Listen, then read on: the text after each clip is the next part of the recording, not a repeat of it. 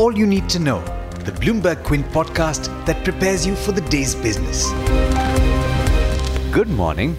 What a day it was for the markets yesterday. Not just the equity markets, but also the bond and the currency market. I'm Alex Matthew, and I'll tell you all about that and more on this daily morning update from Bloomberg Quint. Today is the 21st of May.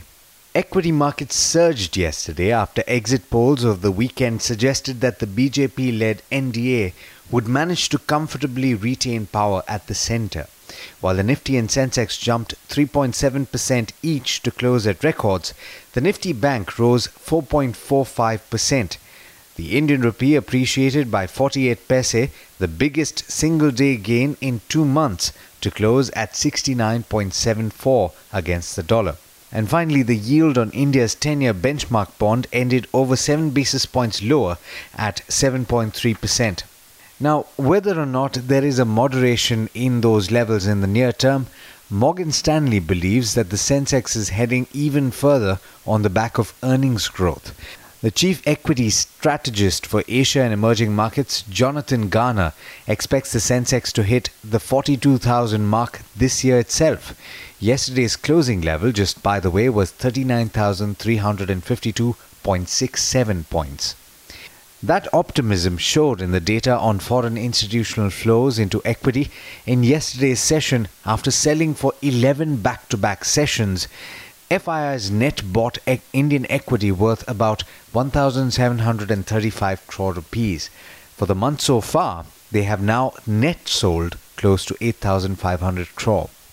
In corporate news, ArcelorMittal has told the National Company Law Appellate Tribunal that it will pay 42,000 crore rupees, including a minimum guarantee of 2,500 crore rupees as working capital to acquire Essar Steel under the insolvency process.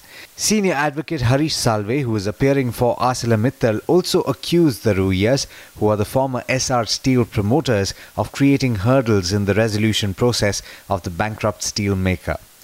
In the regulatory space, the Securities and Exchange Board of India yesterday released a framework for the creation of an innovation sandbox.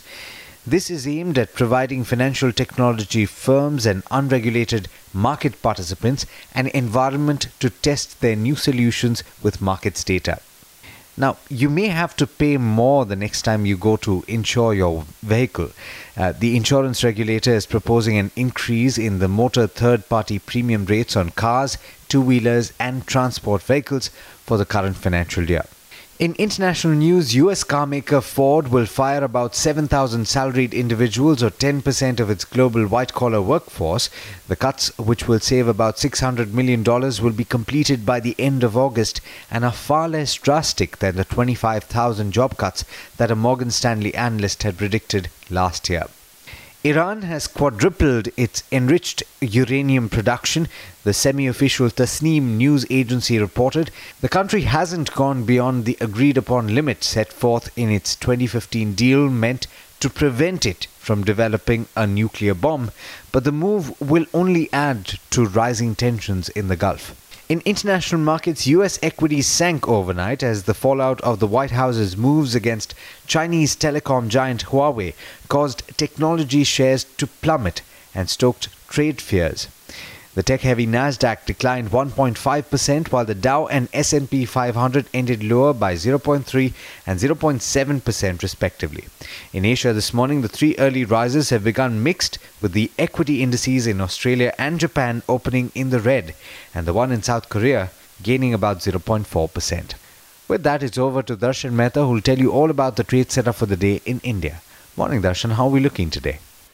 Hi, Alex. Good morning. Good morning, everyone. We are off to a muted start today after a blockbuster rally. The SGX Nifty is indicating a flat outlook. But in terms of earnings, Tech Mahindra is the Nifty company that will report numbers today. Among other results, DLF, JSPL, Aarti Industries, Bharat Financial Inclusion, Bosch, Crompton Greaves Consumer will report numbers. As far as results are concerned, Tata Motors numbers were in line with estimates. JLR margin did slightly better than what was anticipated. The ADR ended up 5%, so probably the stock will be in focus today. Strong numbers from both HPCL and BPCL. In terms of other numbers, strong numbers were reported from Dhampur Sugar Mills, stable numbers from Philip Carbon Black, Astral Poly, Confidence Petro, while a host of weak numbers HEG, Torrent Pharma, Jindal Stainless, Lakshmi Machine Works, Shree Pushkar, as well as UB reported weak set of numbers. Adani Greens Energy's two promoters will sell 5.59% stake in the company. The promoter will sell up to 8.75 crore shares at a floor price of 43 rupees, which is almost at par to the current market price when offer for sale. GAIL India will consider a bonus issue on May 27.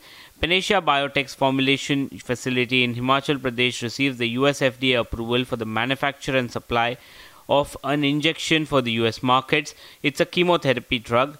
8K miles will be in focus. The board seeks extension and permission from submitting the annual report up to July 30th due to delay in compilation of consolidated financial statements of the company. But there's much more you need to know before trade actually starts. For that, log on to our website bloombergquint.com and click on the All You Need to Know tab, and you will be prepared for morning trade. Thanks, Darshan. And as always, thank you all for listening in. This is Alex Matthews signing off. Have a lovely day. I hope you enjoyed listening to All You Need to Know. Did you know that you could listen to the show on the IVM Podcast app? On the IVM Podcast app, along with this, we have a number of other shows which you think you'll enjoy. Listen to Cyrus Says with Cyrus Broacha as the host. Listen to Paisa Vaisa with Anupam Gupta. The Scene and the Unseen with Amit Varma or Shunya One hosted by Shiladitya Mukhopadhyay and myself. Check out the IVM Podcast app to get more talk content that you will enjoy.